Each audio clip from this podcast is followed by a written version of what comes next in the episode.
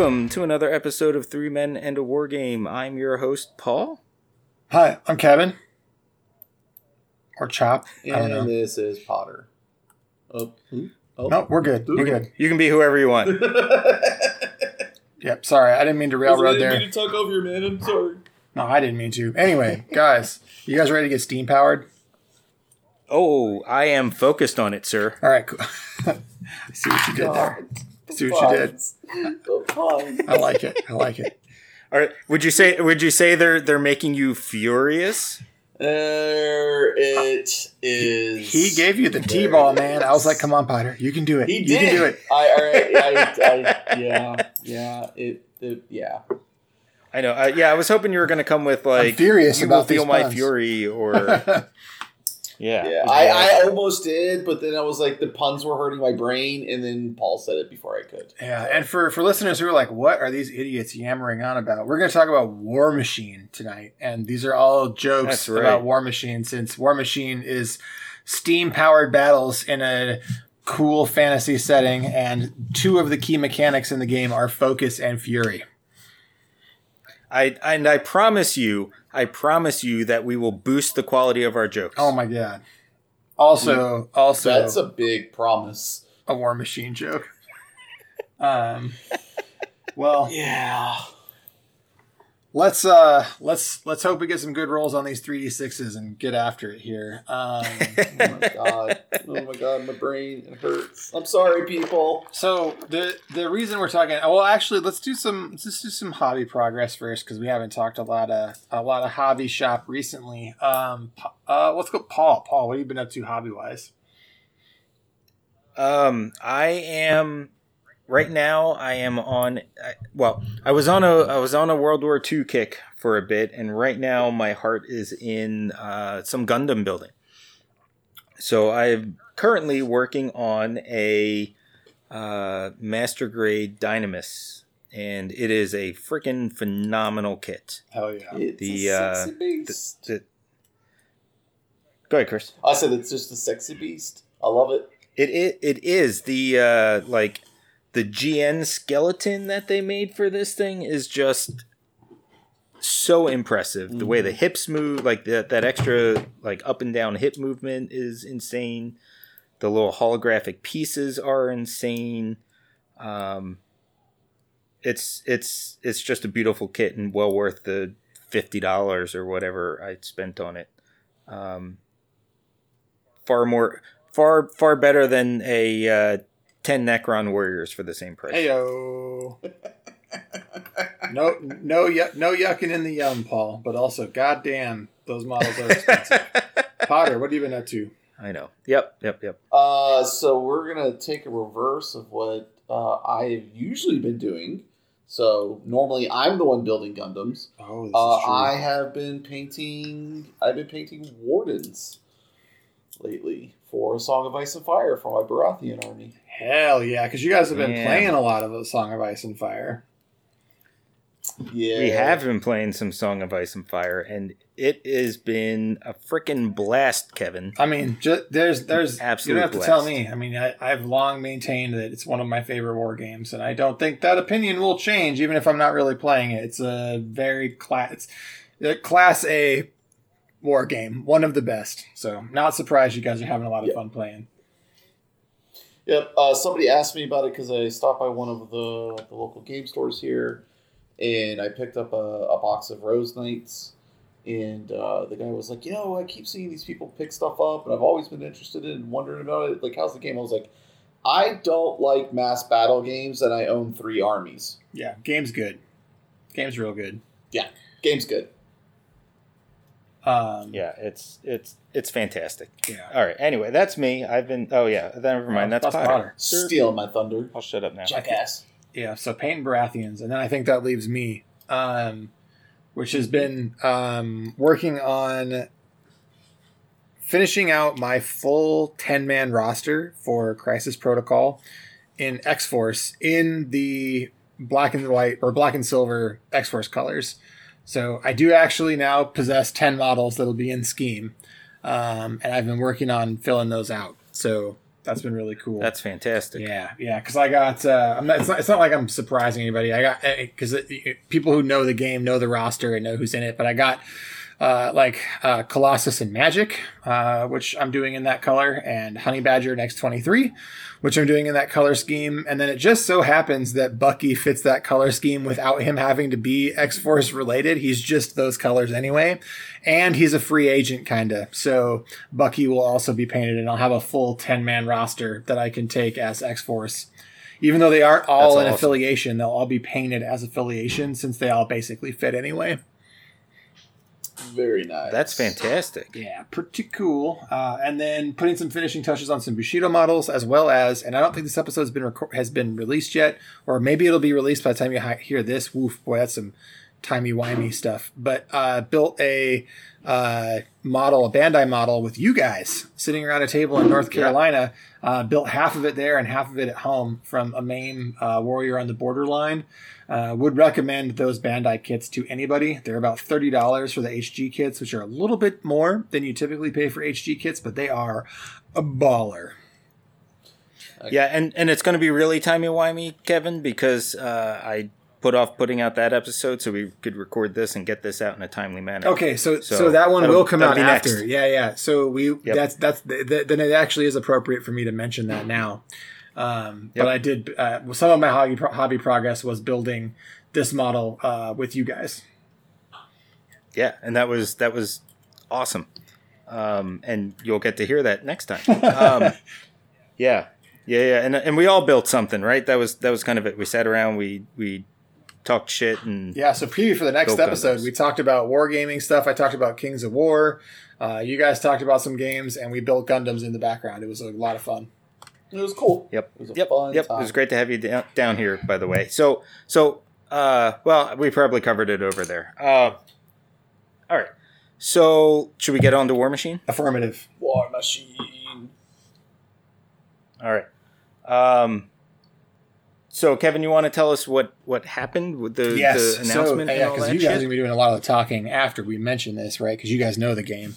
Uh, so the big announcement, and a lot of people have probably heard this, but we'll break it down some, is that Privateer Press has announced Mark IV of War Machine. So this will be a fourth edition of War Machine, which is Privateer Press's flagship skirmish game. Or I don't. It's is it bigger than a skirmish game now? I don't know. It seems like it's it it mid Oh yeah, Oh yeah. skirmish skirmish plus. skirmish Yeah, it's a pretty plus for game. sure. Um, Although, although, although, you know, with some of the stuff we'll talk about, it yes, looks like it's it does look like it's being little reined in a little bit, Yeah, I was gonna say that. which is good. Um, but we're going to be talking about the fourth edition, and in talking about the fourth edition, we're going to do what we normally do with press releases: is kind of go through what they released and then give our thoughts on the the things that are out and known and in the public. So, uh, with Yeah. that, Mhm. we'll we'll pop open the the Mark IV announcement, and the first section of that is called "Why Oh Why," and it's the reasons for bringing up a new edition. And you know, what some of the markers here are that new editions are controversial nece- but necessary. Uh, that living games have a shelf life, and that maintaining a positive perception requires a constant stream of releases. All of those things are true. Um, I would say Privateer Press was in a non-enviable enviable uh, position here because they have a game with a massive amount of models.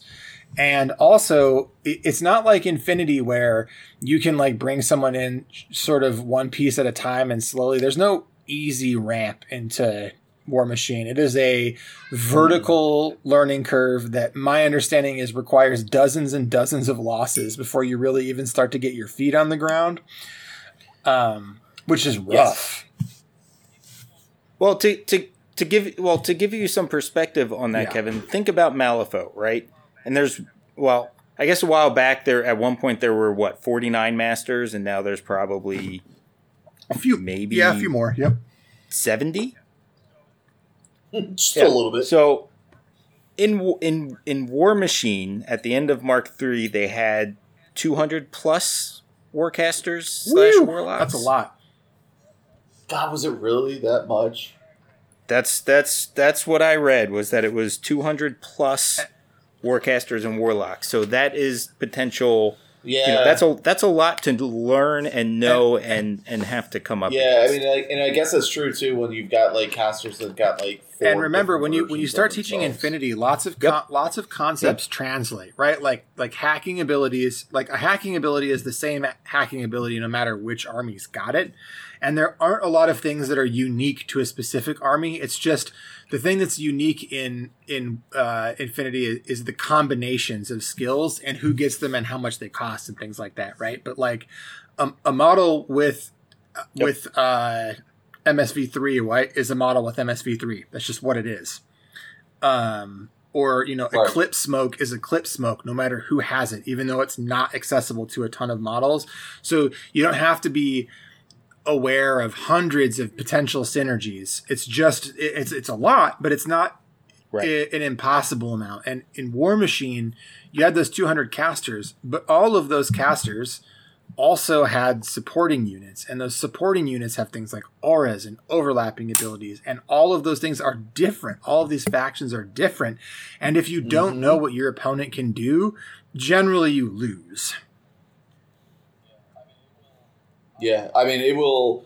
I I will say, hundred percent. I mean, now I can't speak to how the game in the meta was with Mark Three, but that is hundred percent the way it was in Mark Two. I there was I don't know how many times where I would come in with a caster that someone was not familiar with, and I would table that person just because they didn't know what my stuff did. Because everything, even though models carry, there are unique and common rules like you know stealth or combined attack or you know things like that. Those exist in the game um you know so where there's you know there's model that they those span all the armies but that could you could have a model here with weapon master on it and this old model over here may look sculpted like it should have weapon master And- but it doesn't you know it, the the rules are not you know it's it's it's and, very and different. this is all to illustrate why they're not in an enviable position right? Because they they have their players and you think about it that means this comes with 20 years now of a player base that doesn't want to lose access to all of their toys necessarily right? But also the game is Mhm. stagnant to the point that it's i would say it's in an iron lung right this game is it's it it's not it's not just Yeah. bad it's grim the condition I mean, War War Machine itself has not had, from what I understand and looking at things, it's not had any big Since the releases. Infernals. I think Since since, the the, Infernals. Orgoth. Yeah, the, or the the Infernals, Yeah, the and that was the the that was the last yeah. Gen Con before COVID. So, whew, long time ago. Well, and, and and I mean, going with that, let's just let's just go with this part of the press release, right? When they're when they're I guess when they're talking about why mm-hmm. doing this new edition, one of the things they mentioned throwing around was calling War Machine a complete game and still Yep. supporting it Yep. you know, like events and stuff like that, but not releasing new models or anything like that, and just saying that's it, we're done. And I think that's one of the reasons why we didn't see those releases or very Mhm. much release wise is because they were they, I, they were probably planning on making you know Warcaster Yep. their yeah, they their had new they, the way that they did put it as like encasing it in amber, right, and just calling it done. Um, Right. But the thing is, is that there's Yep. too the, the, and the thing they come around to is that there's too much here, right? It's too rich a universe. They've invested too much, and every it's clear that the people that are at Privateer Press still, right? Because we know there's also been a mass exodus of employees, but the people that are there still love Mhm. War Machine. Um, and so they were at an Yeah. impasse, and that and that brings us to our next thing, which is how to blow up the world without hurting anyone, right? Um, and so the bullet points here, or Paul, did you have anything else you wanted to add in that subject before I go on? Cool. All right. No, I'm good. I'm good. Let's go Yeah. on. There, yeah, this is, I think this is where you guys are going to start talking a lot, right? So I'll just go through the bullet points here, basically, and, and I'll try to summarize them. Is what they're, what we just mentioned that the, the catalog for War Machine Hordes is overwhelming, not just for players, but also for retailers and distributors. We're talking about thousands of SKUs, right? It's just, an unbelievable amount of product. So causes a lot of problems. And uh, Corvus Belli had a similar problem, right? And they've gone they've gone more the route that they've started to now uh, with Code One, and we'll get into it. But that's pretty similar with what War Machine is starting to do now.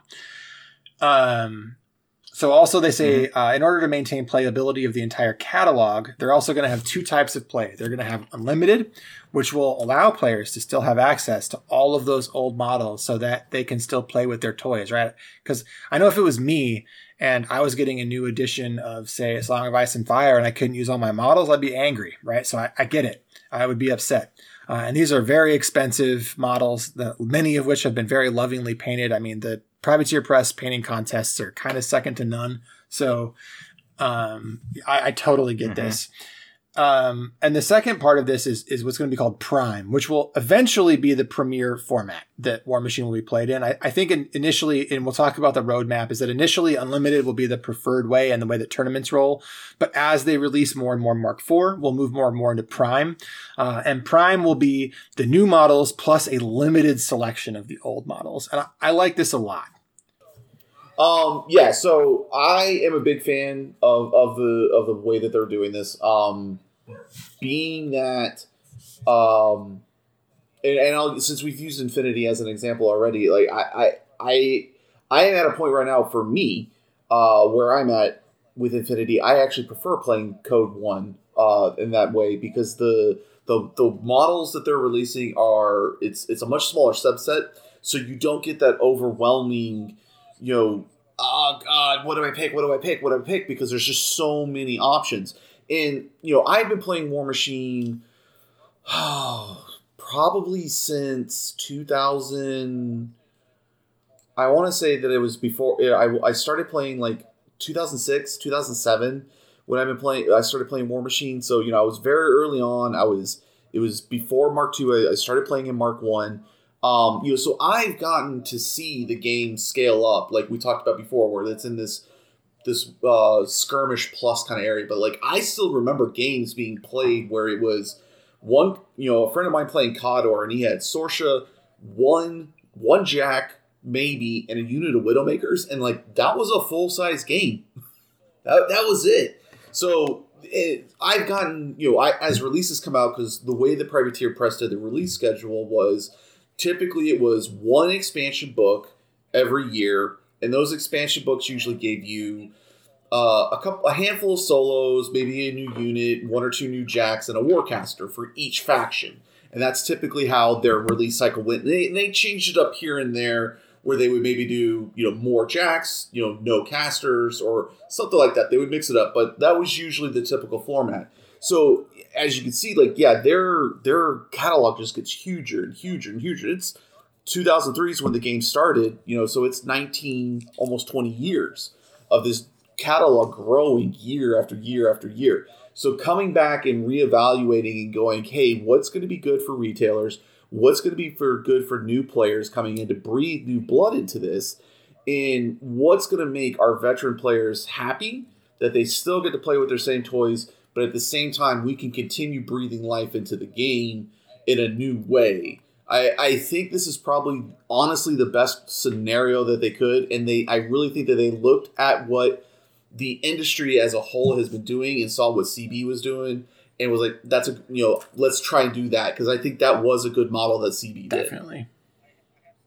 So I I have some thoughts, right? I I 100% agree with you. And I think one of the coolest things here is that uh, this is where you see a couple of things. Um, the first thing that you see, just this section, the way it was written in general, and even the title of it, was really intended to be a yes. slam on GW. Oh, there's there's lots of right, what, yeah. how they handled fantasy, right? And they even they even commented about.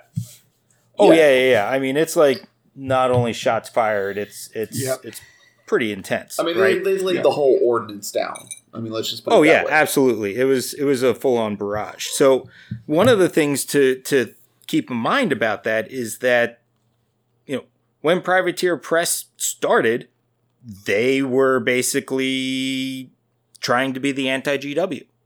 Yep. Right. So so a little bit of this is is going back to the well you know, and and taking those jabs at at GW, um, which is fantastic because that's what they've always been good at. So like they they've kind of re-centered themselves and been like, yeah, we are the punk rock yeah. upstart company. Um, and I mean, it's kind of unfortunate because they were not in that situation, but with how Mark III went, mm-hmm. they found themselves back in it. Right. Um, the other the other thing this section shows us is that they have spent the time during COVID analyzing the game and listening to what uh-huh. players had to say about it. Mm-hmm. And you know everybody, whether whether they were in a good relationship with the game or frustrated and leaving the game, there wasn't anybody who would deny the fact that there was just too many models and it was just too much. But, you know, they kind of painted themselves into a corner again, being founded on the premise of not being GW. You know, and, and Chris, you know this from the very beginning. The whole idea was that, unlike GW, we are never going to invalidate your models. Yeah, I mean, you could go through and kill off a character in the story, but continue to be able to use that caster or that solo or whatever it was in this in the game. And every every rules update, those models got rules updates. They were not afraid. Yep. They they were not afraid to take risks with their story, the way that they built their world and what they did with it. Um, and you know, and I commend them because I, I love that because I was a Space Wolf player in second edition, you know, end of or not second edition, third edition, like you know, coming into third edition, coming into fourth edition, I I played Space Wolves, and then you know I use I lose Bjorn the Fellhand be, be, because like he's just gone because GW just chooses not to use him. I I lose Ulrik the Slayer just because GW chooses not to write rules for him. So that always was a feel bad thing. But in, yeah, Privateer was always been very much they're your toys. You're gonna yeah, have. But remember, and uh, Right. Yeah, and and I mean, in all honesty, that's. Oh, I just I want to I want to start. Ahead, I want to get into the part of this that is a bit of a bummer for for that, right? Because like we can't be all positive, even though a lot of this is very positive. But like what they're saying here, right, is that the the and I want to read this verbatim because Matt's writing is actually really solid here. He, he's saying the unlimited arena is going to feel a little bit like the Wild West, where everything goes there and there are few restrictions. Well, this might sound great if you're an existing player. Our expectation is that it's not where returning where newer returning players are really going to go to, nor do we expect anyone to aspire to do so. While we will hold unlimited arena events in the future and support this mode of play, it won't be the competitive arena because, as we've established, the back catalog of models is unmanageably large and every new addition makes it even less viable to balance for competitive play. So, my read on that is that initially everybody's going to be playing in unlimited because the catalog of Mark IV models is smaller, right? And there will be some mm-hmm. legacy models mm-hmm. that are in Mark IV. They've already said that that's happening. There is there is going to be a selection of legacy models from every faction will be in Mark IV, but not everything will be. So there will be toys that will not be legal in the de facto standard style of play, uh, which is just something that we have to grapple with, right? And it's not the best thing, but I think for War Machine and for a living game that has a catalog of models this large, it is probably necessary. And we should also be not mad at Privateer Press for wanting to keep this game going in a way that is tenable and supportable and manageable for new players to get in. Yeah, I think I for me personally, just for me, you know, this is my experience.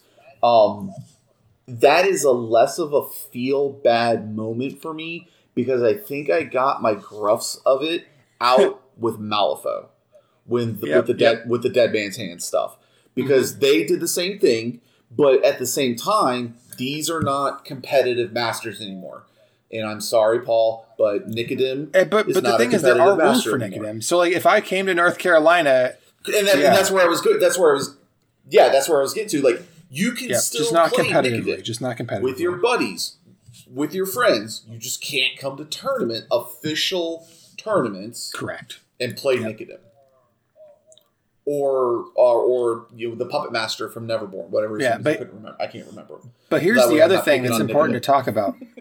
Yeah, Ramos and, and. Ramos. But let's talk Yeah, about why Ramos. this is like because another a real question might be, but, but but why, right? Why not just eventually roll everything in? And the reason is that they are introducing new mechanics into War Machine, into Mark IV, and those new mechanics. I know are going to make it so that new stuff outpaces the old stuff because it can do things the old stuff couldn't, right?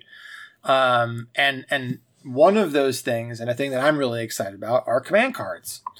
Um, yeah, and so command cards. Yeah. The way that I read command cards, I think I feel like I've I've listened to a lot of content on this already, and and tried to devour as much as I could before we started talking. And people have a lot of different ideas about what these command cards are, but to me, it reads like the team tactics cards from Crisis Protocol, right? Which are one use cards that you can build a deck of that you bring into your game, and you have five of them, and that's very similar to MCU uh, or not to MCU to MCP. And so that that's sort of what it feels like. And also, there's going to be general use command cards that are available to to the faction, so everyone will get them, right? And then there'll be more specific ones as they release more models. Um, Yeah, that that's exactly how I took them. Was these are like mini feat cards that can be played at any time, just like like you said, the team tactics That's right. cards for MCP. Well, and and the way and the way it reads in the in the uh, in the release is that they're really also intended to reduce the feel bads.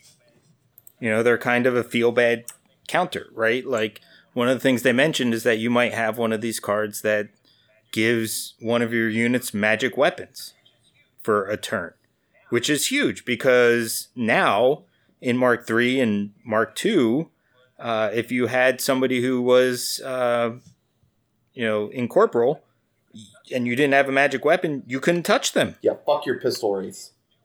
Yeah, I mean, all you needed to do was move a pistol wraith up to somebody and not attack with them, and the person's locked down, Yeah, fuck that shit.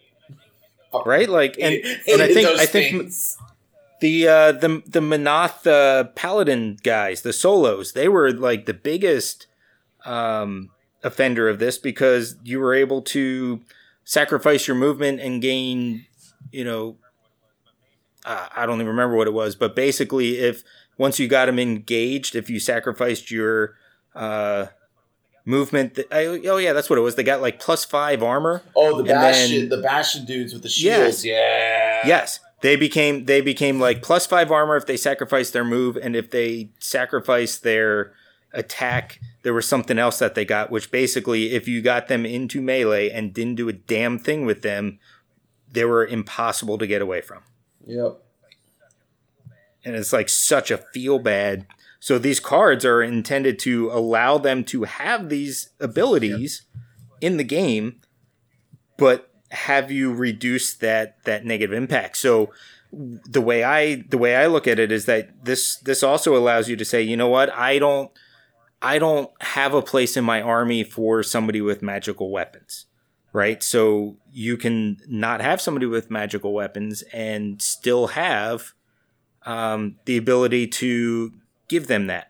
And the other thing this allows you to do, you know, as far as feel bads, is that if, you know, you do have somebody with magical weapons and they deploy on the complete other side from a pistol wraith, then they're still worthless.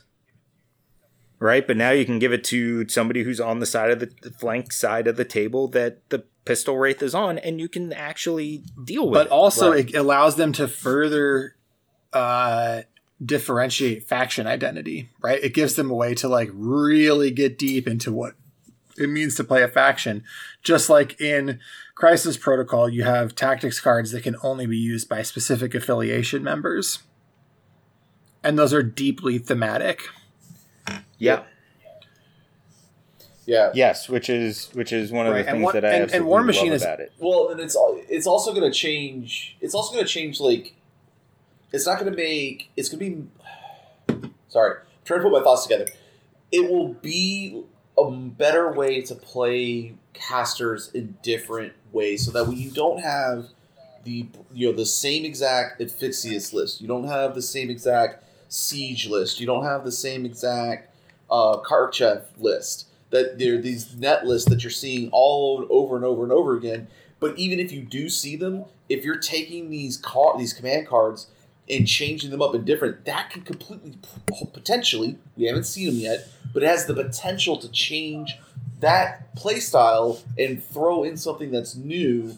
In you're not. Hopefully, we'll start seeing some different things instead of the same And, regurgitated. Well, one thing we know about them is that some of them cost again. army list points.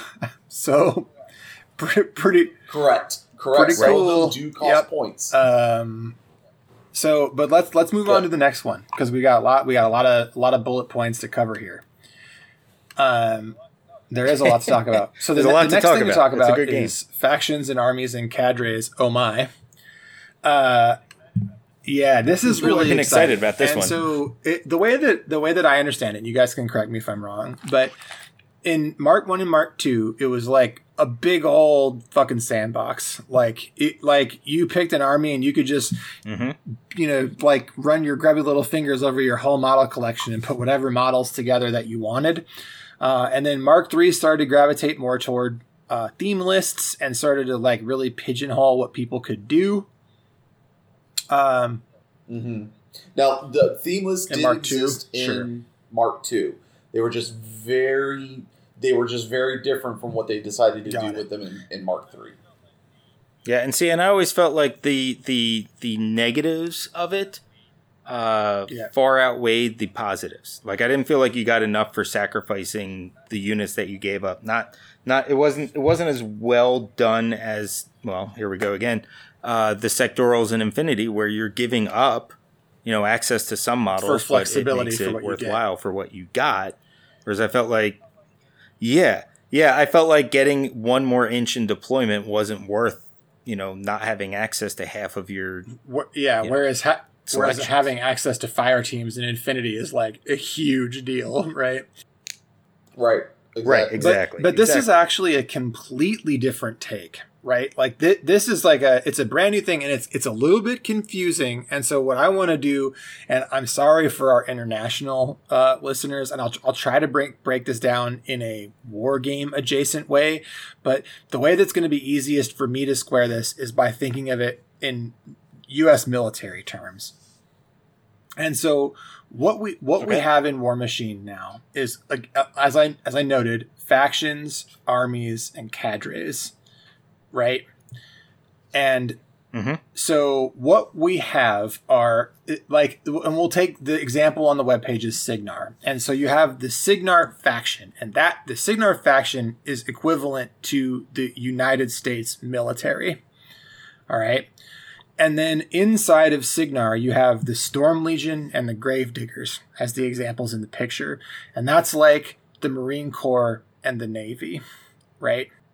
Uh, I, I'll pro- I would probably say Marine Corps in the uh, the Army. Okay, fair, fair, but just just that it's two different branches of the same military, You're you're talking about my beloved Swans. I'm sorry. right? And so so when you're using Storm Legion as Storm Legion, they can only be like if there's a Storm Legion cadre, they're only going to be Storm Legion models in it. If you're using Gravediggers specifically, it's only going to be Gravediggers. But there are also cadres, which are like joint operations. So like where you might have corpsmen, which are are military military paid officers that work or sorry navy paid people that work with the the marine corps. In the swordsmith cadre you might have access to storm legion and gravedigger units. And basically this is one of those things where they have both open and inflexible things so that you have more choice as a player but also limited list building options. And what I think this is one of those things where sometimes given some restrictions opens up a lot of creativity. And I think the system that they designed here will prove itself to be one of those systems where they they give you a box to play in that's a little bit restricted but not so restricted that you can't be very creative in it.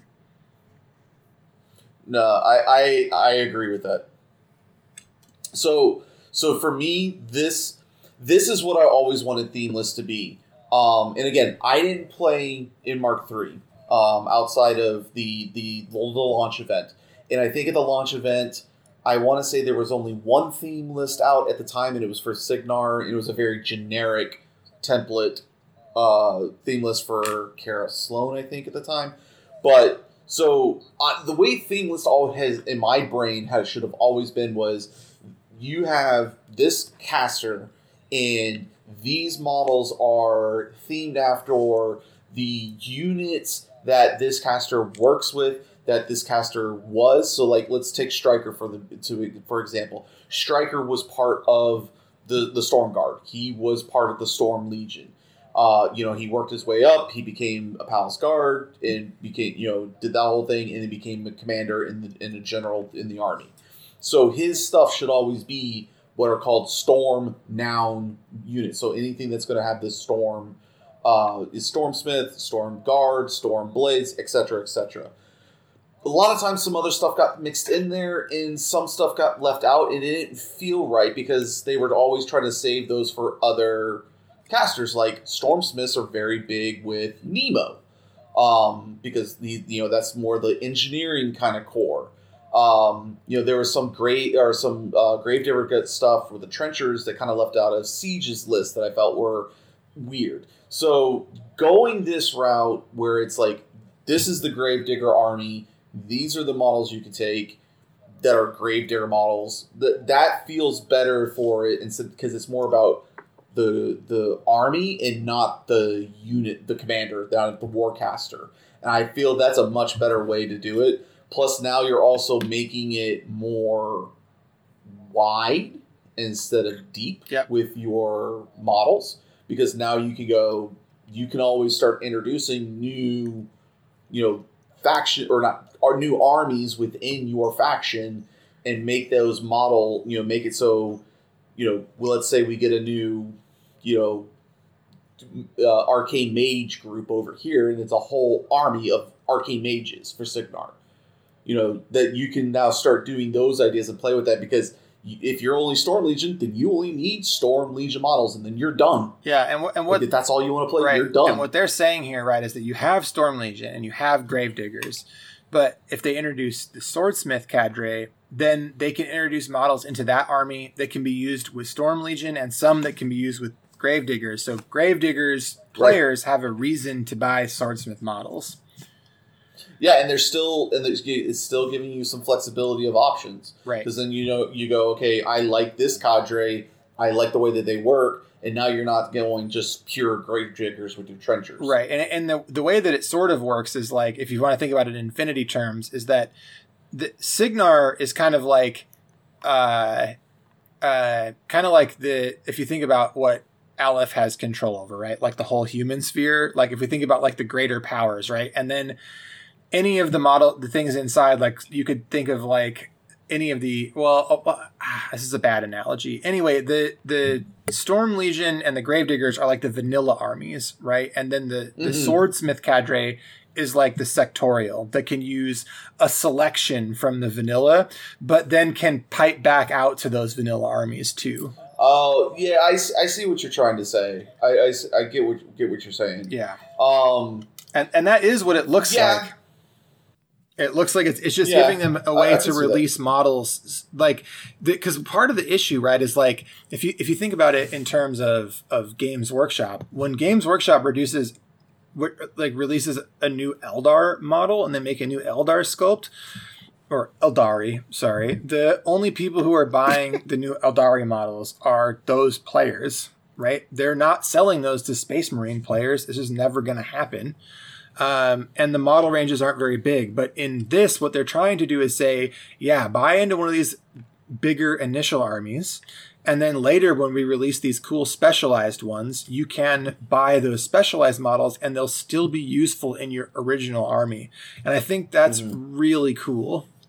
It just gives Yeah. you more ways to play. And again, i mean it, it's it's a it's a it's like it's a sandbox. You can't go outside of the sandbox, but also they're putting lots of toys in the sandbox for you to play with.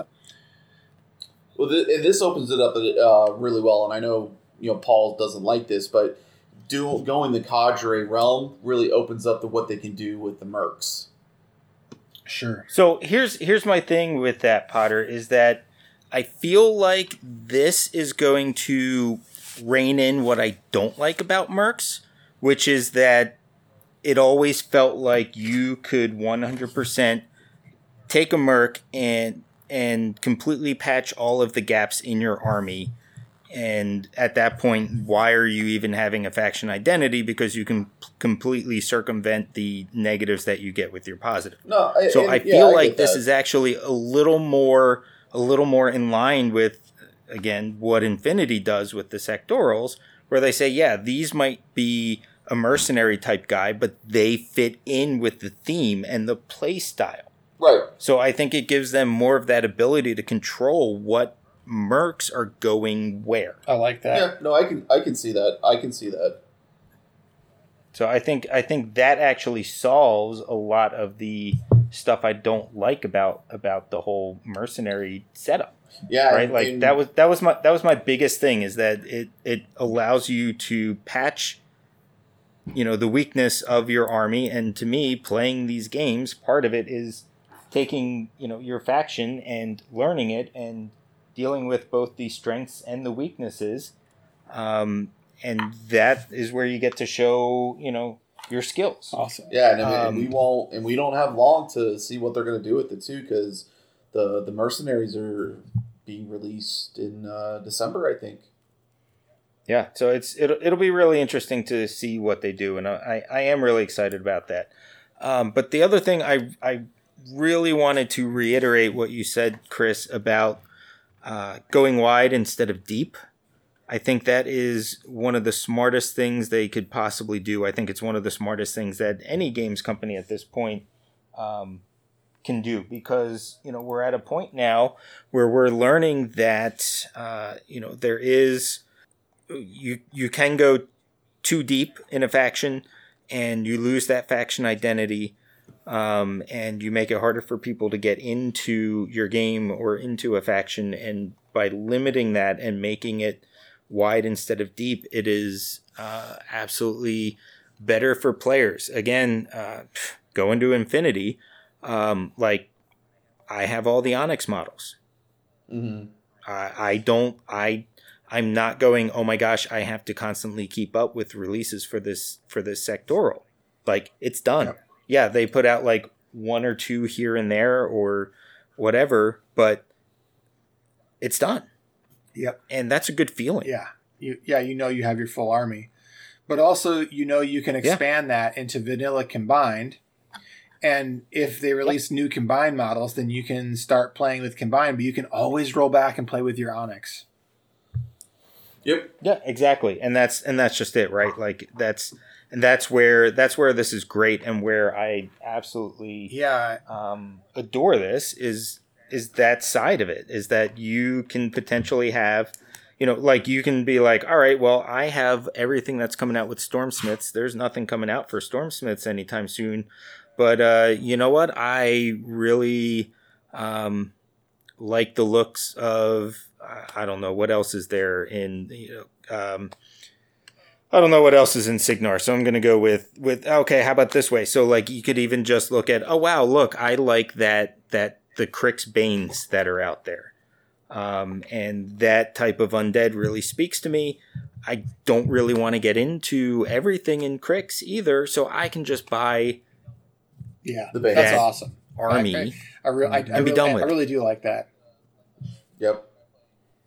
Yeah, it's it's like the like the like when I play. This is actually a really good segue to the next point, which was where's the beef? And that's referring to what's going on Yeah. with hordes. Yep, exactly. Yeah, where is that beef? So hordes will no longer be separately maintained as a brand. hordes is being permanently rolled into War Machine. Yeah, yeah. Where is that beef? So that's pretty cool, right?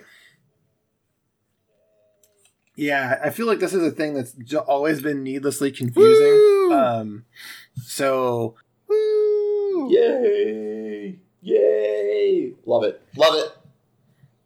It's about time.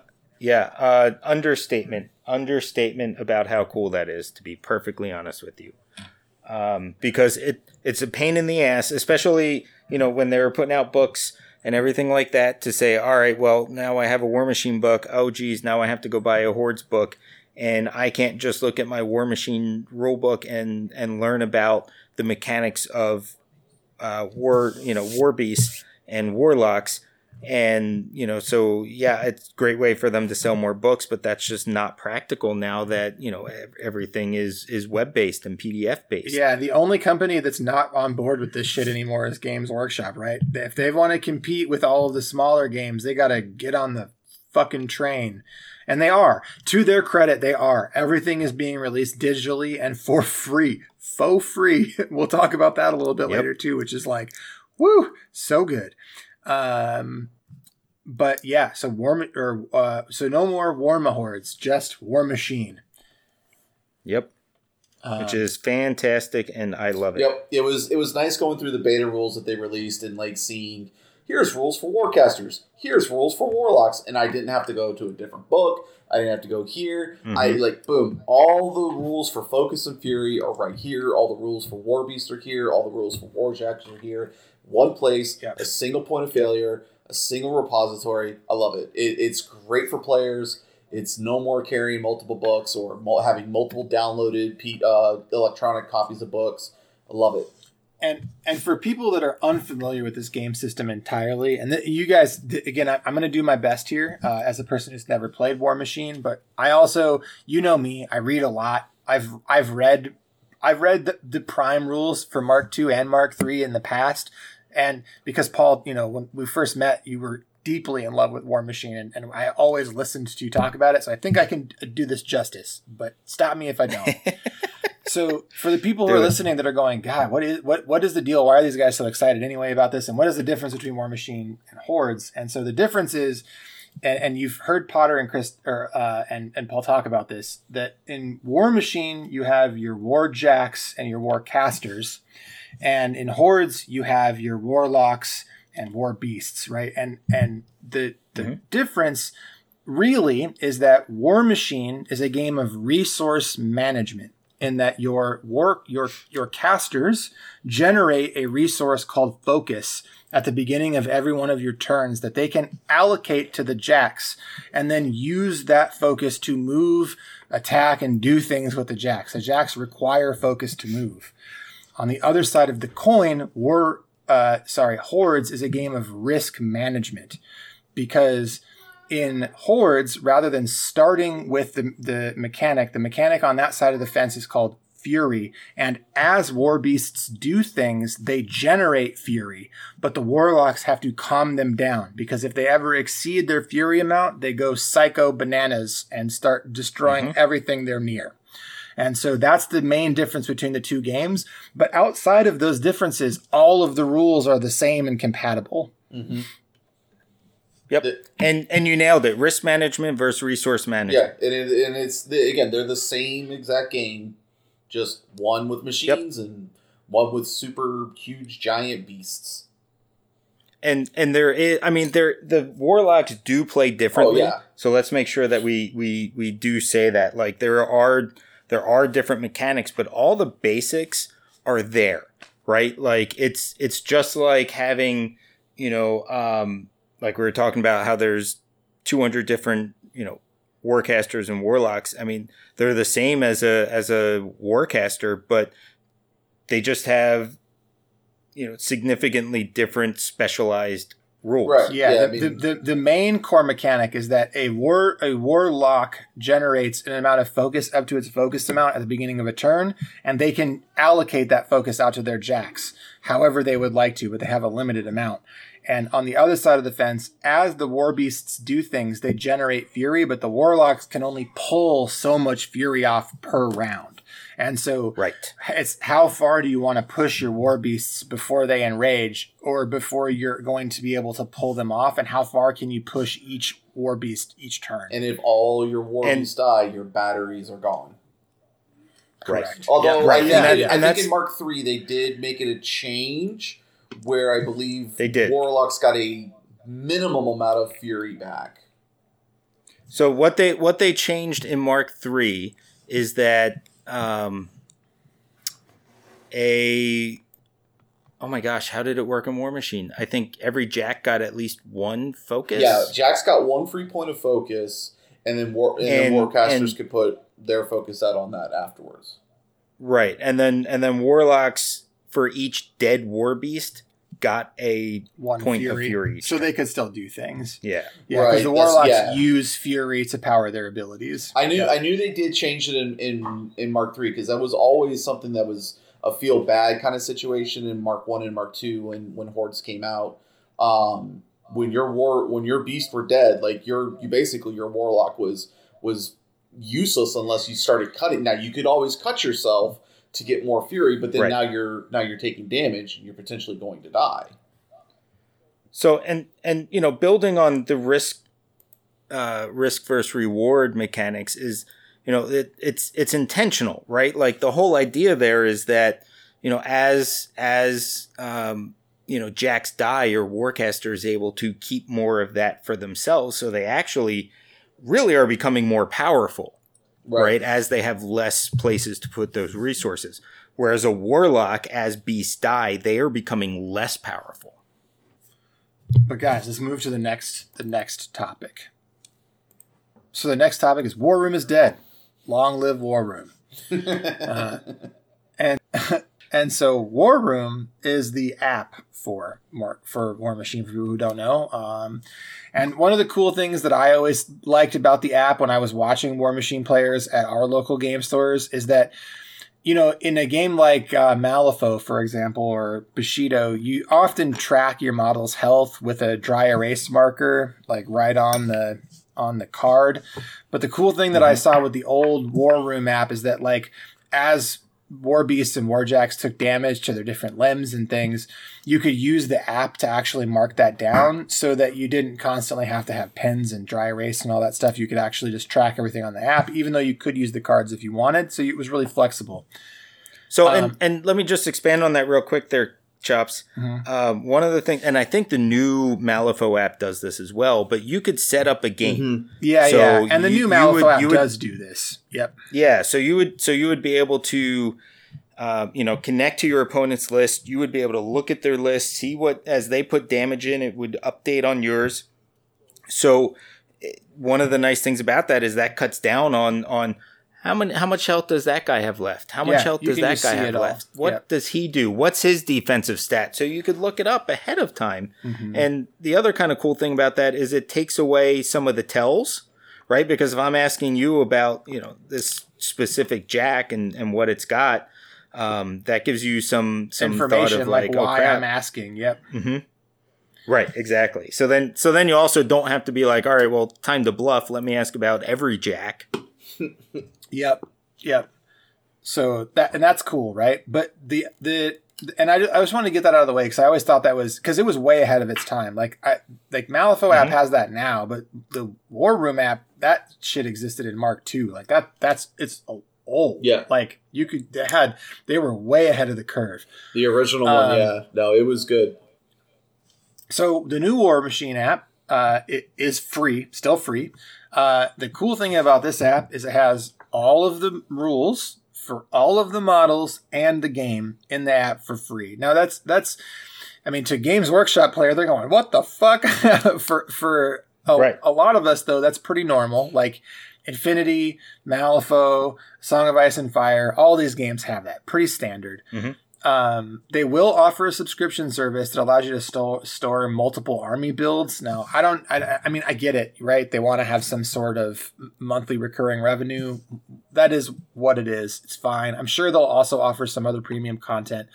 But the thing that's really important is that all of those game functions, and that was the reason I brought it up, is all of those game functions will still be there, no purchase. All of the model Mhm. unit cards there, no purchase. Building a single army, no purchase.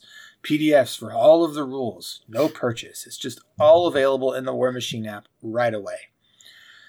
Um, that's fantastic. Yeah. I, I it, it is ba- it's becoming a a standard, but I want to praise Privateer Press because they are coming from a position of just like Games Workshop selling countless books, card packs, mm-hmm. and all sorts of use like things that are superfluous to the game if you have an app that has everything available and they are consciously making the decision to no longer publish and do it that way and just do it all via their free app and st- and, and again in the old war room app you had to pay for army books right like Yep. it, it wasn't Yep. like everything was free everything is free aside from the ability to store multiple lists. Yeah, and with the fact that, Yep. that they made the decision in Mark Three to go ahead and stop printing cards for any of their their their models, the new stuff that they're putting out, and everything was to be done through the app or print Yeah. on demand services that they had as well too. Um, Right. You know, th- this is this is great because it is a divergence from what the first two were because the first two you could buy your cards bait per per army. So like you could just buy Cygnar if all you play Cygnar. You could buy Legion if that's all you played. If you play Khador, that's, Yeah. you just buy your Khador ones. Um, you know, and that was the same for both versions of the game or the versions of the app. So the Mark One app and then the Mark Two app, as they I think they called it. Um, but yeah, this this is fantastic. I I'm happy for it. Uh, if we get back to if we get a community rebuild here, which I hope we do, if this if this version of the game is great, um, you know, I will probably be one of those suckers paying for the premium content. Well, and here's the thing, right? And they- the they- cool thing about it too, Go ahead, Paul. I, w- I was going to say the cool thing about it too is that uh, they're part of the thing they're doing with the app is that it's going to. It sounds like they're going to include some content when it, uh, premium content, of course. Uh, that's very similar to what they used to do with No Quarter. That's exactly what I was going to say. We were we were on the same page. That that yes, it's Okay, going to be just perfect. like it's just going to be just like No Quarter, and No Quarter is Privateer Press's version of White Dwarf. Um, so you could expect new st- scenarios, new strategy articles. That's where you're going to get your lore updates and fiction, um, as well as it Mhm. looks like. Uh, oh boy, Paul, you guys are going to have to help me. Is it Steamroller? Is that the name of the OP stuff? Yes. Yes. So Yep. as as well as steamroller stuff. Whew, I know a lot about this game for a guy who's never played it. Um, Yeah, you do. so that's really cool. Um, I think, and, and that's to me that sounds like like when I when I when I think about the paid Warhammer app, I'm like, why? If I'm already paying seventy dollars per book, and, I, and that's not an exaggeration. Those freaking Horus Heresy books are seventy bucks, man. And and, Yep. and I'm paying for new codexes when they come out, and I'm paying is it like twelve ninety nine a month now for White Dwarf? And now you want me to pay six ninety nine for a couple painting videos? Go fuck yourself. Like this is what I want. I want everything that, that I need to play and is necessary for the game. And also for me to look like to look up other armies I might want to play. Like if I want to if I want uh, uh, to look at a new army for Warhammer 40,000, I have to go pick up a book and buy it cuz they're shrink wrapped. There's $50. So the the thing with the rules in it, I want that for free. But it, the things that you offer over that, the cool stuff that I want, the strategy articles, the lore, new scenarios, organized prey content, previews for new stuff, I will pay for that because that's worth paying you for. It's things that your employees are actively doing work on, and I'm I'm into it. Let's go. hmm Um, and I- I think if, if that's if you're going to ask for more money, this is the way to do it. Give the players the things they need to play, and then charge for the things that are over the top of that. Yep. I yes yes perfect. Cool. So I think that that that being said, and, and five dollars a month is pretty reasonable, especially if you know well, I'm hoping this game takes off. There's actually a huge privateer press presence in Wisconsin, and a lot of these guys are diehards, and I think have just been waiting for an excuse for the game to take back off. So I don't think I'm going to have an issue at all getting into this game if I buy a starter set. Um, but if th- this becomes my main game and the game I play a lot, I don't think paying th- the the like sixty bucks a year is unreasonable for the content that's going to be in that app. Nope. I, I don't think so. Cool. So can we can we um, talk about their uh, massive genie they let out of the bottle that can never go back in the bottle now that it's out? Mm, yeah. What's the genie? Fucking 3D printed models. Oh boy. Um, yeah, I'm, I was definitely going to mention that with engineering the future, which is two steps down, but we can talk about it right now. Oh shit! Two steps down. Damn. Sorry. You got I let the I let the genie out of the bottle. I just got so excited. It's all right. We can go to evolve or die after, right? Because it, it doesn't really matter what order we talk about this in. So this is the the um, engineering the future, right? And so basically the engineering the future, what, what they're talking about. And, and also this is a great thing to talk about because I've seen a lot of misinformation and also misunderstanding about this online. People, people are assuming that Privateer Press is buying like a bunch of Elegoo printers or like consumer level 3D printers. Holy shit. anyway, yeah, yeah. Let's talk, let's talk though. So metal no longer a viable material to produce models with rising costs there's no arguing with this. We're seeing this across no. the entire industry. It, Infinity is getting out yeah, of metal models. Yep, exactly. That, what's that tell you? Exactly. Exactly. They're, going to evolve like Cast. Yep. And and and also they they they sort of skirt around Siocast. They talk about the fact that they they tried some new re- resin casting, in-house resin casting, but what they were afraid of with Siocast is the same thing that they're they're afraid of with anything that has proprietary materials, and that it's if there is a material shortage, it's going to be really hard to get it, and they're going to have to be competing with everybody else who uses those proprietary systems. Correct. So, mm-hmm. uh, also overseas plastic production rising, and we're seeing that in board games, right? Like. Uh, famously, Mythic Games just had to go back and ask Kickstarter backers for more money because oh. I I know for for a thing that already closed because it was oh no. it, yeah yeah because they were running out of money because of the increasing shipping and plastic costs that the factory was sticking them with. And their backers are not happy right? And so again not happy. ir- irrefutable. I don't think we can refute this. That is that is 100% true. We're seeing the ripples across other parts of the industry. This is not privateer press blowing smoke up our asses. So right. the the thing about this is that they are going to be using 3D printing technology. And we have to make some assumptions here because they're not telling us straight out of the gate. But one thing I can tell you for sure is they are not using $400 consumer grade 3D printers. There's no fucking way.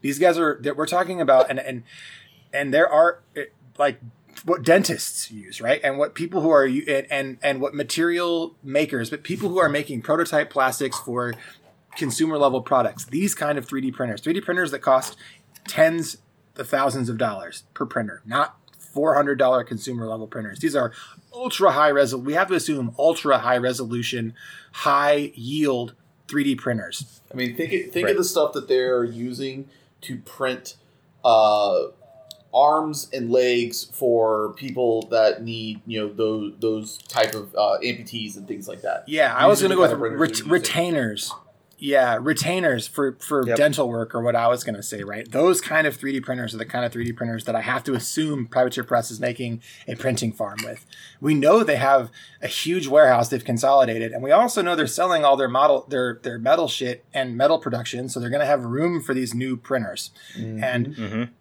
so this gives them a pretty there's a couple cool things about this um, one of them is that if you ever had 3D printed models, especially 3D printed models with high quality plastic, I'm not talking again. I'm not talking about consumer level 3D printed models. Those are those can be fairly brittle, like resin, but more like a, a retainer or a uh, uh, like uh, like what Potter was saying with a three like a 3D printed. Um, uh, I can't think of the name of the thing I'm trying to think of right now, but an appendage, right? Mm-hmm. So that's the kind of the level of quality we're going to be talking about. We're going to see these models at Gen Con, so we're going to know very quickly the the level of the like the quality of the plastics. Um, but I will assume they are going to be high quality, and they are also going to be able to print at speed because they are using industrial 3D printers, not consumer 3D printers. Yep. I mean, we, um, we've actually uh, been seeing these models already. They Privateer Press has been posting them on their Instagram. They've been and they're sending them to people. Yeah, they're yeah, sending. They're we, sending we, them. See, we saw today. Yeah, they're they're sending them to people, uh, which yeah, is and they're fantastic. gorgeous. The, the pictures that I've seen of people receiving these care packages, because one of the things Privateer Press did that we saw today is they saw people that were reacting positively online, cross-referenced their name with their compa- with the, their customer database, and then for the people who were reacting positively and had a customer entry in their database. They did a lottery and they sent out models to a bunch of people, which is just a class move. So right? Because so, it's just just so good. Um, like, so come home and suddenly there's War Machine models at home. Oh, uh, what what a treat, right? I, I just like I'm happy for all those people, and I think that's just a super good guy move on Privateer Press, and it helps. The, it's it's goodwill, and it helps already. We can see what these models are like to build. Yep. Right. Mm-hmm. Yep. Um, and the quality of the plastics, which again are very high.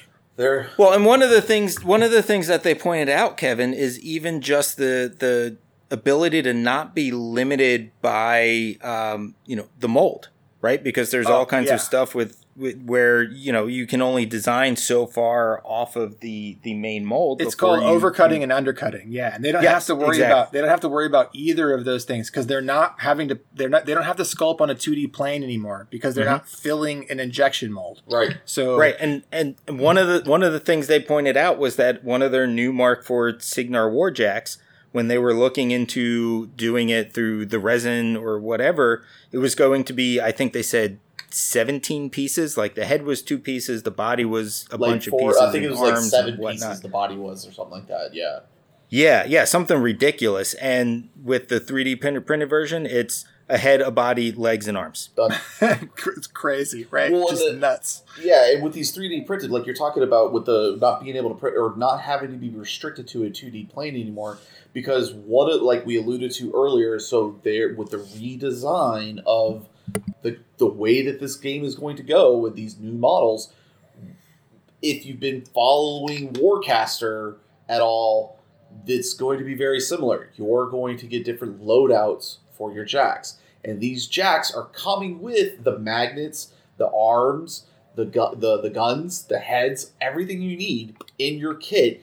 With and it's like I think uh, when they they released, I think yesterday they released what's going to be in the uh, the Cygnar Army box and the Infernals Yeah. Army box, and I think it's like something like thirty magnets are coming in the Army box, and because they Yep. because they're printing on a three D plane now, they can pre they can have the holes for the magnets pre-cut for you already. So all you have to do is take glue, Mhm. dab, glue, dab, slap in your models together. Yep. And, and your model's magnetized, not And your model's together, magnet- magnetized. It's it's Holy shit. magnetized, and you're like Magnetized.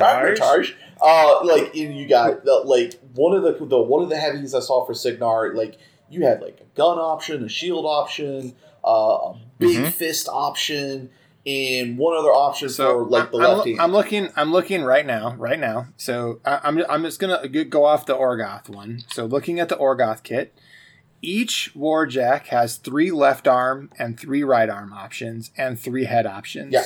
So oh my god. So it's nine total options for each, and the magnets for all of those are included in the army box. So all nine appendages for both warjacks, or both, uh, yeah, are yeah, warjacks are all included. yep. Uh, and again, like anybody has ever pre, I, I can't emphasize this enough. Anybody who's ever magnetized a model, I, I'm talking. I'm, look, look, look, look at me, look at me through the ether. It sucks. You've done it before. It's awful. I'm looking at my microphone right now, pretending it's you. You know it's terrible. It is the worst experience. As someone you that have to. has- It's so much guesswork. Yeah. It's horrible. as, so, as someone that had an idea to that when when Mark when Mark II came out and they came out with the plastic warjack kits and I was like, oh man, I'm going to Mhm. magnetize everything. I can just swap things out. I just need to buy one one jack chassis and I can just swap all these arms out and have all these. Fuck that! I never fucking did it. at but, all. now, but now, it but now ass. it's. But right now, it's that's just the, the building process, right? The building process is that you're not building the thing and putting it all together. You're just slapping a magnet in, and then it's magnets. like all, I all, just all you're doing is putting a body on two legs. That's it, and then you're magnetizing the bitch. again, I've seen some things Yeah. online where people like they re- they revolutionized the, the industry with this, and that is true. It doesn't True. feel like a thing that should be revolutionary, but this is this is game changing shit that they're doing here. Uh, just Well, and part of it, part of it's price reduction, Yeah, right? yeah, like yeah, you're not yeah. spending as much to produce those, so who gives a shit if you send out some models? Yeah, and also, you know, the other models. thing that this lets them do, like, what if they decide they want to make some additions to Warjacks later? They're like, oh, let's do an Mhm. upgrade kit. It's Oh, twenty dollars. 100%. We'll send you four new arms and four new magnets. Oh, that's Oh, 100 so percent. You know cool. that you know 100 percent that they've already got that. That was part of this idea. That is Man, going that to is happen. so cool. Um, because right. because they already have they already have a history of doing that with their character warjacks because that's how that's exactly how character warjacks work in Mark II. Like when the Morrowind uh, uh, Warcaster came out and they got she got her character jack, it was literally just a metal shield, a metal sword, a metal head, and a little like prayer book that you put on the top of the plastic ironclad chassis. Boom, you're done. Bob's your uncle. So they so, already have so a real quick, we, we, we, we, we have to we have to take a step back because we're talking about this. We're very excited about this, but we haven't gotten into why. And this is one of the other major changes that they made to Warcasters and to Warjacks is that they're fucking customizable. Yeah. And that's where you are seeing these different arms because you can decide as you're list building, well, I want this one to have the giant axe. I want this one to have the giant mace. I want this one to have a gun. This one's going to have a shield. You know what? This one's going to have a second axe. And this head allows it to have three focus. This one allows it to have four focus or whatever, or it makes it faster. whatever the mechanics two are. for it. focus Yeah. and an extra That's- an extra strength maybe right like so Right. Yeah, they can- exactly. they can like Exactly. push, push and pull on the levers Yeah, because the heads, Yep. the, the heads will decide what kind of cortex you have. And if you, uh, for people that don't know what it like, so cortexes are what power war uh, warjacks. So I'm assuming they'll have a similar thing when they start looking at hordes and how they're going to be playing that mechanic for hordes for the war beasts. But that the cortex is what powers and gives the the the the warjack a connection to the warcaster. So that's how it works. So depending on what kind of cortex it has, they can do different things, and that is what the heads are going to represent. The different heads are going to represent. Mhm. But Paul, you you said something that I that we haven't touched on, and I know we're starting to get to like our our our we're running a little long just because we're excited about this. Oh, we're yeah, But, absolutely, um, but it's fine. so you mentioned about the customization of the warcaster. So we touched on the command cards, but we did Do not touch on something that I've always, always, always wanted there to see is the oh god, I can't remember what it's called. It's the spell deck or The rack. the spell rack. The so rack. we so they eh, I was real pissed when they implemented this in Warcaster. So Warcaster got it because you know Warcaster is the science fiction world of of you know of War Machine. It's the far future or it's the the teleported whatever it is from the story standpoint. And you got it there. Their Warcasters got their spell rack. We never did. So in the lore, each of these Warcasters know a set basic kind of spells that are unique to their their their faction. So Cygnar, uh, you know, uh, the lightning. They have like lightning spells. They have arcane shield. Certain things like that. Those are basic generic spells that most of their casters know. Then you have the spell rack, which is the customized spells that only that warcaster know that makes that warcaster unique. And in the lore, the warcaster pre-chooses what spells from the spell his his or her spell rack that they're going to go into battle with, and we're going to get that option now to have that to augment and change our warcasters with their spell racks so that we again I can bring Siege if Siege Brisbane is one of these characters that come over to Prime, I can bring Siege in and I can go, I want this, this, this, this, this ability. And if my buddy's playing Siege, his spell list may be completely different based on his playstyle, based on the mission. It's it's gonna be phenomenal. I'm super excited about that. And so I think I think one thing real quick there, Chris, is that I think I think we have to flip it around because I'm pretty sure the unique spells your warcaster has to take. Correct. So Correct. like unique yeah, ones so- they do. yeah. Yeah. So they're gonna like Right. because that again is what that brings in the fluff of the faction, and then you're gonna get the uniqueness of the spell rack for the caster. yep. I Yep. love it. So yeah. It's it's going to be amazing, and I am super stoked about that. Super stoked about that. Inject it into my it could- veins right now. and and it allow and it allows them to do so much more with less models. Yep. and it allows you to go back and say, "Oh, look, they just came out with this spell uh, possibility. I can add it to this caster." That changes uh, how they play. Because you go, this is now a faction spell. Yep. Yep, exactly. So it's it it's unbelievable. The the possibilities are endless and they can do it all with less models. It's and it, they the way that what information that's been given to us. Obviously, we have not seen the proof in the pudding. We we've gotten we have gotten the beta rules. We have gotten beta rules for a bunch of cards. I think Cryx's got the most cards out of that dump. Like I can field an entire army. Yeah, like- so whenever you want to uh, play. I got I get I got two I got two cards out of the entire thing. uh, so Cygnar got two cards out of the entire thing, but I think they're trying to save Infernals and Cygnar because uh, tomorrow all of it will be all over the internet because tomorrow so we are recording this on August third. Tomorrow is August fourth, which is Gen Con, and these models will be for sale tomorrow. Yeah, Uh, and I Infernals guarantee you, is- it's Orgoth or Orgoth and uh, and oh, the, Sigmar. oh, sorry, Orgoth. Orgoth and Cygnar. But um, you, you better believe there's going to be people at Gen Con that are buying these, putting them together, and playing games on the floor right yeah. away to just get Uh, it, get that, a handle for it. if my Two dabs of glue and some magnets, bro. if my secret shopper pays out for me, uh, we will have pictures for you on the Instagram. oh boy, I'm excited. oh yeah. All right. Um, Um, but and so- then and then the, oh, go ahead. No, go, Go for ahead, it. Kev. Go for it. Go for Sorry. it. Oh, No, well, no, no. Go for all it right, because so- I, you're you're gonna get there eventually anyway. we're already so we're already in. We've we've left the uh, engineering the future, and we're back up into evolve or die, which is the the, the, the bullet point up.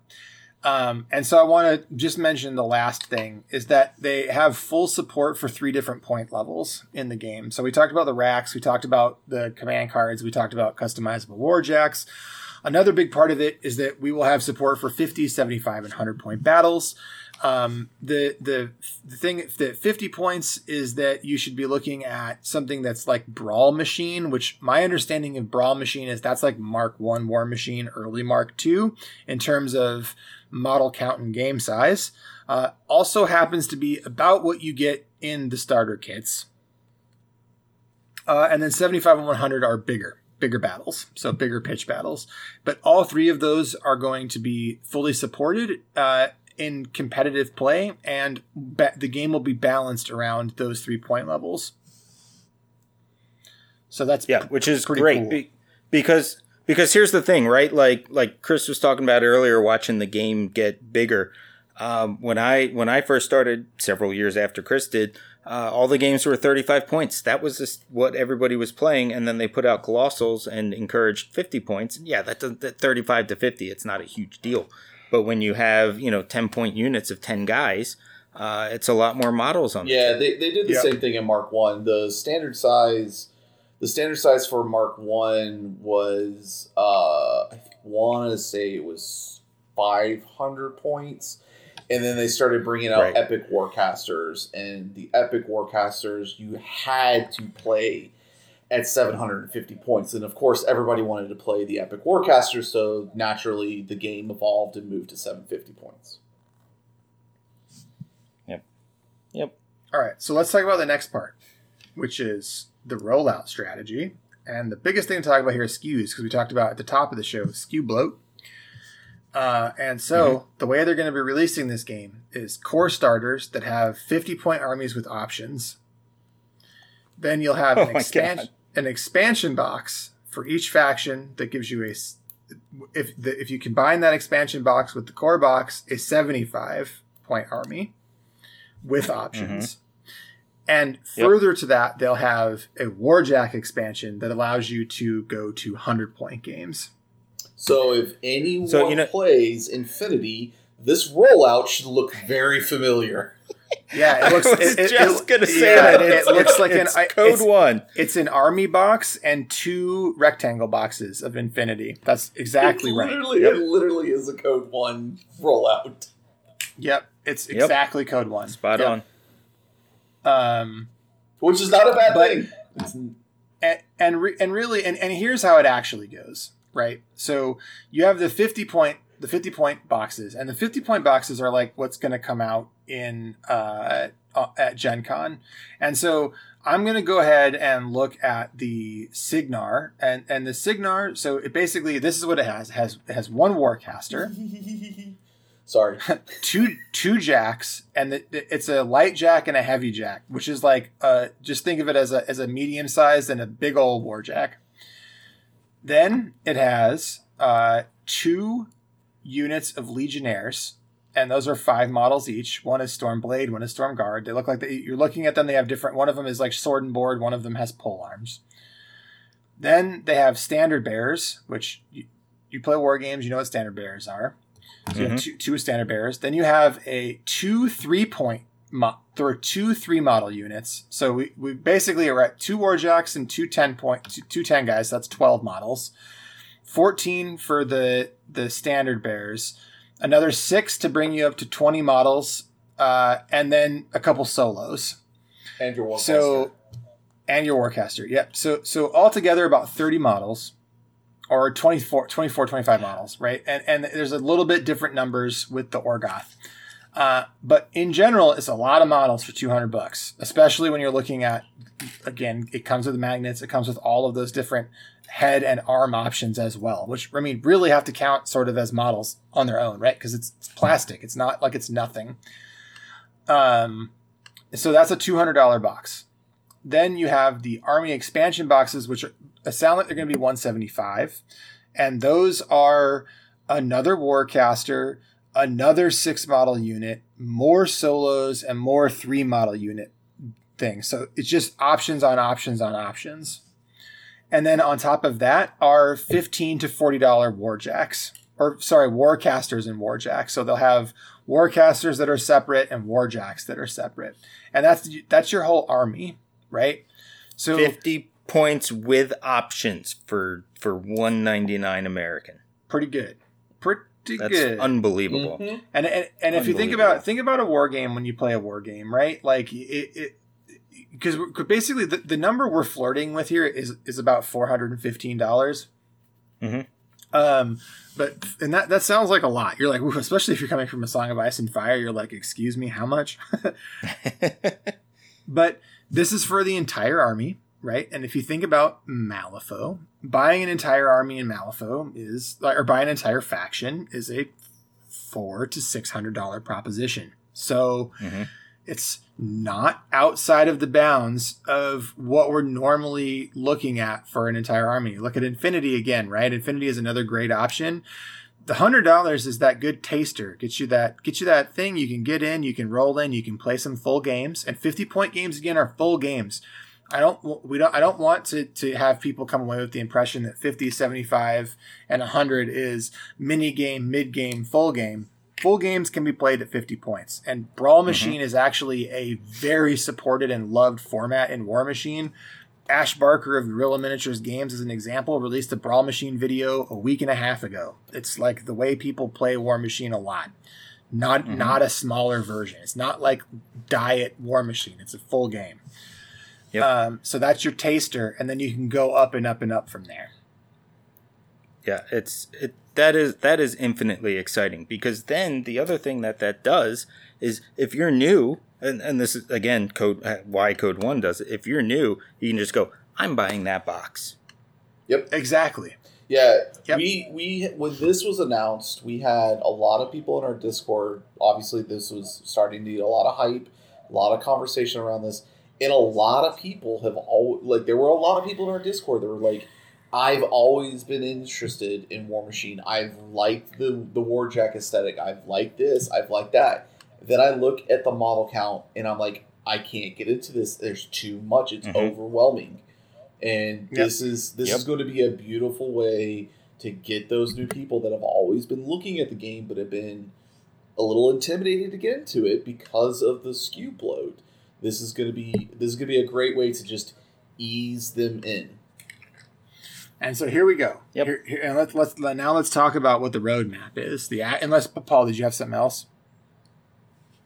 Uh no, I don't think so. All right. If I did I forgot. It's okay. Sorry, I, I'm I'm just excited. Um, so this month we have That's my problem, too. The battle group previews that are going to be released. So I have to assume these are going to be smaller than the full starters, but we won't know till tomorrow. Um, but those are going to be released tomorrow at Adepticon, Mm-hmm. and then late September, early October, we're looking at the starter sets for uh, Cygnar and Orgoth, along with the app launch. At this point, they're also going to be releasing all of the legacy armies.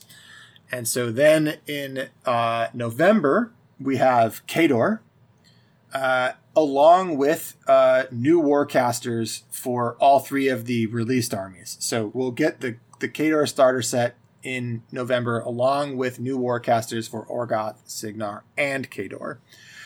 In December, we will get Warjacks, additional Warjacks for those, and then also Mercenary solos in December.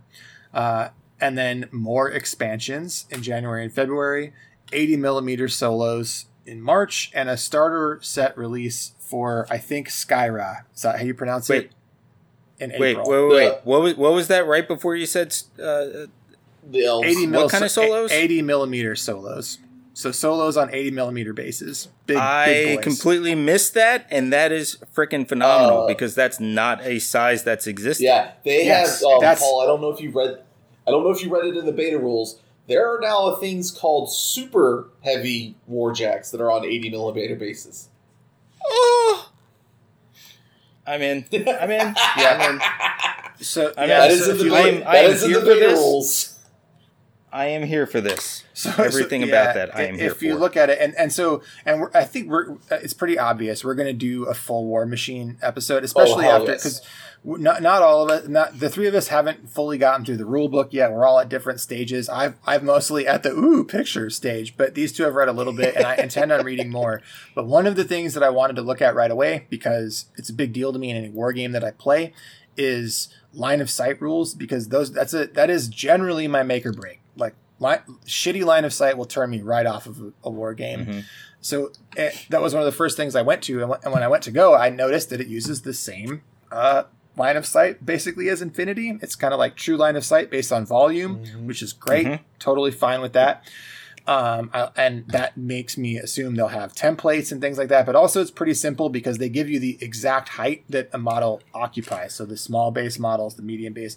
But the cool thing that you can see in this, Paul, and this is for you and, and anybody listening, is that if you go and you download the rulebook on page 19, there is a picture of one of those 80 millimeter solos, and it is legit a badass huge dude riding a big ass huger dude. Oh, the it's the Uh, and- Orgoth thing, isn't it? Yeah, the Siege Tarask. Yeah. Yeah. it's the name of it. Yep. So, and so- so- I, uh, apparently I'm in for Orgoth. I didn't realize this. Uh, yeah, so I'm I'm here for this. So if, if you are listening and you've been playing War Machine for a while, you played in third edition, uh, you did hear that right. Terrain is back. No yeah, more, Terrain's back, totally baby. no back. more, no Terrain. more two D printed bull crap. We're, we're back to we're back to full three D terrain. Thank well, and, God. and not only that, but on a side on a side note, at some point in Mark Three, they removed hills from the game. yes, they did.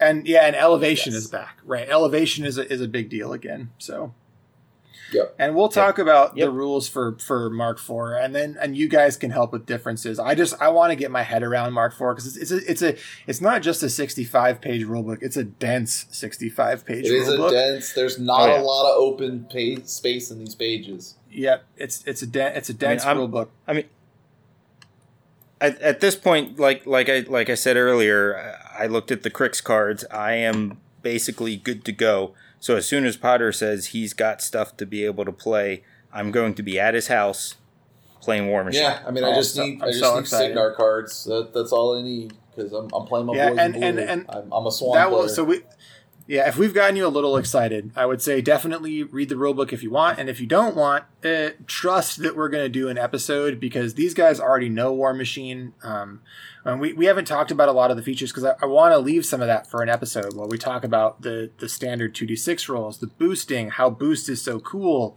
uh, what what war machine is all about how the combat mechanics work how it's it, an eminently balanced game because of the the bell curve and the things that War Machine does differently than most other war games. Um, because everything everything for people who don't know, everything is basically based on 3d6 and and that's 2d6 plus your stat, right? Mhm. So um and that's not really true either, I guess, because sometimes you can go higher than six on your core stats, sometimes a lot higher. But that's basically the core tenet: is you're adding two d six to your stat, Mhm. uh, and then there's lots of things that can boost and reroll and and all sorts of overlapping abilities and buffs and cool shit that happens in War Machine and headbutting and ramming and all the cool stuff that Warjacks can do. Anyway, War Machine's cool. Um, and we're totally off the rails now, you guys. We have we have abandoned all hope of, of going back to that main thing. But yeah, 80 mil solos in March and then Skyrat in April. So four factions by April, and then some at some point in 2023. Um, I'm assuming we're going to get more, and Yes. and then also an additional Hordes. four hordes factions for Gen Con next year. Yep, and they are So what- they what- are purposely keeping hordes apart for right now, even though the rules are already in the in the rule in the rule book. They're they're Yep, just to get new make players sure, onboarded. Right, they're they, and they're wanting to make sure that hordes gets enough of their own thing because hordes is special enough that they want hordes to be in the full spotlight. And then, anyway, no, I, I, I that'll be off the rails. Never mind. Ignore me. Well, we're, we're in it. We're in, we're in. So we've already been talking for an hour and a half. So we're at final thoughts time. So if you've got an off the rails thought, thoughts now or never. So what what I find interesting is that we have Orgoth and we have uh, Cryx and we ha- or not Cryx. Uh, we have Cygnar and we have Khador. Um, that that's not Cryx and that's not Menoth. no, that is correct. And I noticed, and one of the things I noticed going through is that Cryx had a very clear two casters and a themed army. And it just happens to be the one that I love and always have loved. So I'm I'm ready. I just the only thing I don't have is the uh, Bane Witch Agatha. Other than that, I think I have everything Oh, and maybe a, a, a solo. Is it you, is it a, is Um, it Asphyxious? No, it's uh, Goreshade. Ah, fuck. It's Gor- Goreshade, Goreshade and Agatha. It's Gor- uh, Goreshade one, so it's it's got the uh, Deathwalker. Um, and and I also noticed that Menoth very much has the the the Seneschals Yeah, uh, type army. I with, think it's with gonna be- one of the Kreosses. it's one of the Kreosses, and I think Um, it's one of the Rezniks. Yeah, yes, exactly. Because because that was the Mark III battle box, just like Bane Witch Agatha. Um, so I find it interesting that those two factions aren't mentioned, and they have the most fleshed out cards in the list already. So I wonder if um, they're just not going to see some love for quite a while, um, and that's why they're kind of getting these these this more deeper legacy. Yeah, maybe, list. maybe they'll because I mean, if Syra, Skyra, Syra, however you pronounce them, are, are coming out in December of this year, then most likely tho- that means those two plus maybe Crucible will be out. Uh, you know, they'll be the War Machine factions that'll be out early. You know, first, second quarter next year. Yep. Yep. So so clearly there's something going on there with Menoth and and Cryx. Uh, don't know what it is, but I, I mean, like I said, I am. I've always been all in on the Banes, um, and that's what it is. It's Bane Knights and and Bane Thralls and uh, Bane Riders and Pistol Wraiths. Uh, so I mean, it's it's it's my my Cryx jam. Um, get to bust out the Wither Shadow Combine again, and I I am I'm I'm here for this. My body is ready. If Subscribe me to the newsletter. It's if, over. if Tartar if Let's Tartarus can just go. go. If Tartarus could just go point and click and do his shit without rolling dice, I'm gonna flip my shit still. Fucking hate that model. uh, I yeah, I think I have two of them Yeah, now. probably. So, uh, my final thoughts: uh, keep an eye on the the the social media, the for Frappuccino Press. They are they're putting stuff out all the time now with this release. Uh, they've actually already started showing the stuff that's going to be in the Khador box. Uh, we've seen the we've seen the Warcasters uh, concept art. We've seen the three D rendering of what I believe people are calling Yuri the Sniper because it looks like Yuri the Axe, uh, but he's holding a sniper rifle instead of his axes. So obviously, Oh obviously, God. we don't know if that's Yuri or not, but it's it's it's a it's one of the manhunters with a with the sniper rifle. Um, so they're starting to throw out concept art and stuff for Khador. Uh, if that's if Khador's your jam, um, they're starting to put that out there. So just just keep an eye on it. Um, you know, in, in if you've never played War Machine, just just try it. It's fun. Uh, I mean, it is the game that got me to stop playing GW only, um, and it has allowed me to branch out and play so many of these awesome skirmish games and, and other uh, full battle size games and that are not GW, and, and realize that there is a world of miniatures wargamings out there Uh, so I, that War Machine will always, always, always have a special place in my heart. I can I can I can honestly think of four or five people that I've been friends with for a decade because of War Machine. I'm one. You are one. That is correct. Yeah, I, I'm. My final thought is that I'm. I'm ready. I'm so ready to get steam powered. Like I like. I feel like I missed War Machine. Right. I, I just. I came back into the hobby at a critical juncture that was not good for the game, um, and I started getting into like Guild Ball and Malifaux and those games, and I just missed it. And I've always wanted to be into it. I've, I'm clearly, you know, passionate about miniatures. And another thing that's, you know, an important detail for me, and maybe the first time you guys are hearing it, is that like I've spent and you know that I spent the last year, most really the last year and a half, really just playing a lot of Flesh and Blood as a card game. And, and what's that? What that has done to me is it's proven because I still read war game rule books, but it's proven to me that I don't have to buy every war game to understand what they're doing. And what I've been doing is kind of like trying to find what my forever games are. The way that I play Flesh and Blood and the way that I have just immersed myself and sort of like swim in it and I think about it a lot. I want a war game that does that for me. And really, the ones that I play right now, none of them really do it, right? Like some of some of them spark that joy, but none of them really do. And what I'm hoping is and is that War Machine can be that game. It can be one of those games that I can just really sink into and and part of that is that it's got the rules depth that that I enjoy uh, as long as well as the size that I enjoy and an aesthetic that I really dig. Like probably my favorite aesthetic in all of wargaming outside of Infinity is War Machine. So it's a very easy sell for me to get in. Um, and, and part of me is really hoping that this can be that game for me that I can just get in. There'll be a scene that's local where I can always get games like I did with Malifaux back when I was playing in 2016, 2017, 2018. Um, and I'm just so thoroughly excited for the future of this game right now because of what the steps Privateer has taken. Uh, so, and, and and my my final thought is that I am super stoked that you're stoked about this because I feel like I always tried to get you into War Machine and you were like, nah, nut runner, net runner.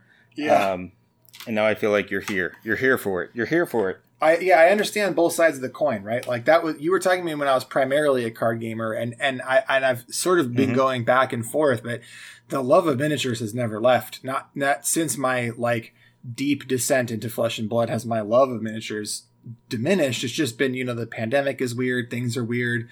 Um, mm-hmm. The ritual hasn't always been there for me, but like this game sparks that like like it, it, just, it gives me that feeling I have, you know, that I've had in the past when I've discovered a new game that really just pushed all the buttons correctly. And Kings of War, I'm not going to lie, is doing that a little bit. Like I, I, I wouldn't be surprised if you guys were talking a year from now.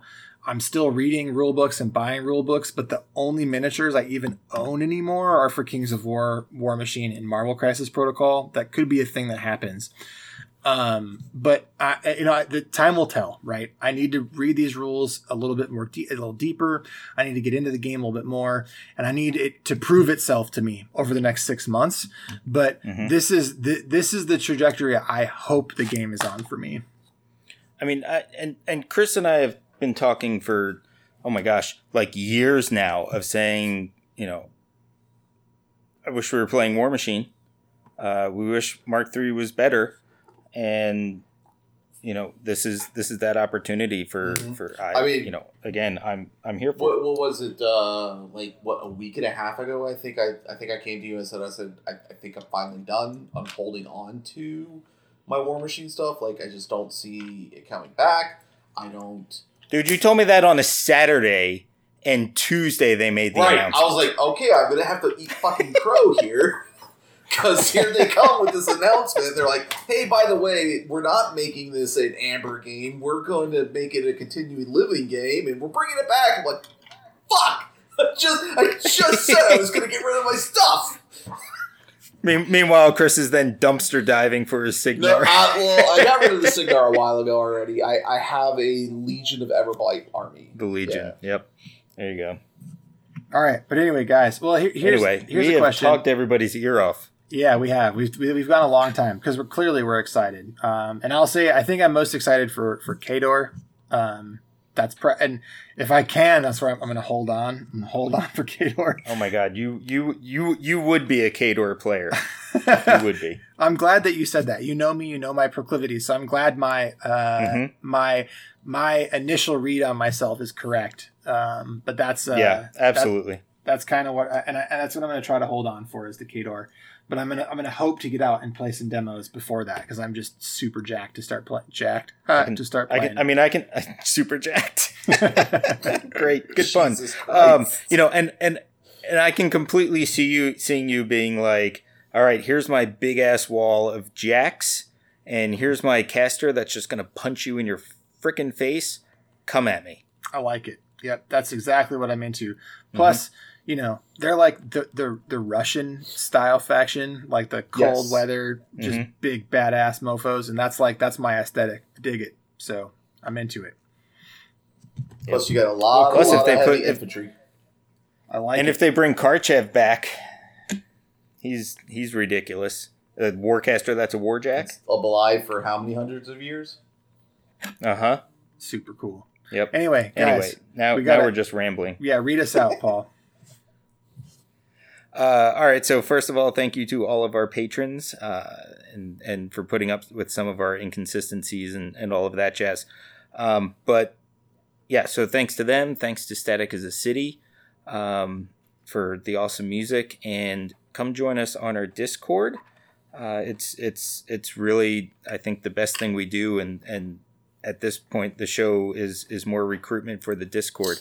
Um, I feel like sometimes that's that's that's one of the best things that comes out of it is is more and more people coming coming to the Discord. Um, so that's the that's the big push is come come to the Discord if you're interested in in the Patreon thing. Um, you know, take a look at that. Um, and you know, we're we're like legitimately back uh, on a regular schedule. So um, yeah, that's it. That's all I got. Yeah, go three men in a warjack. Bye.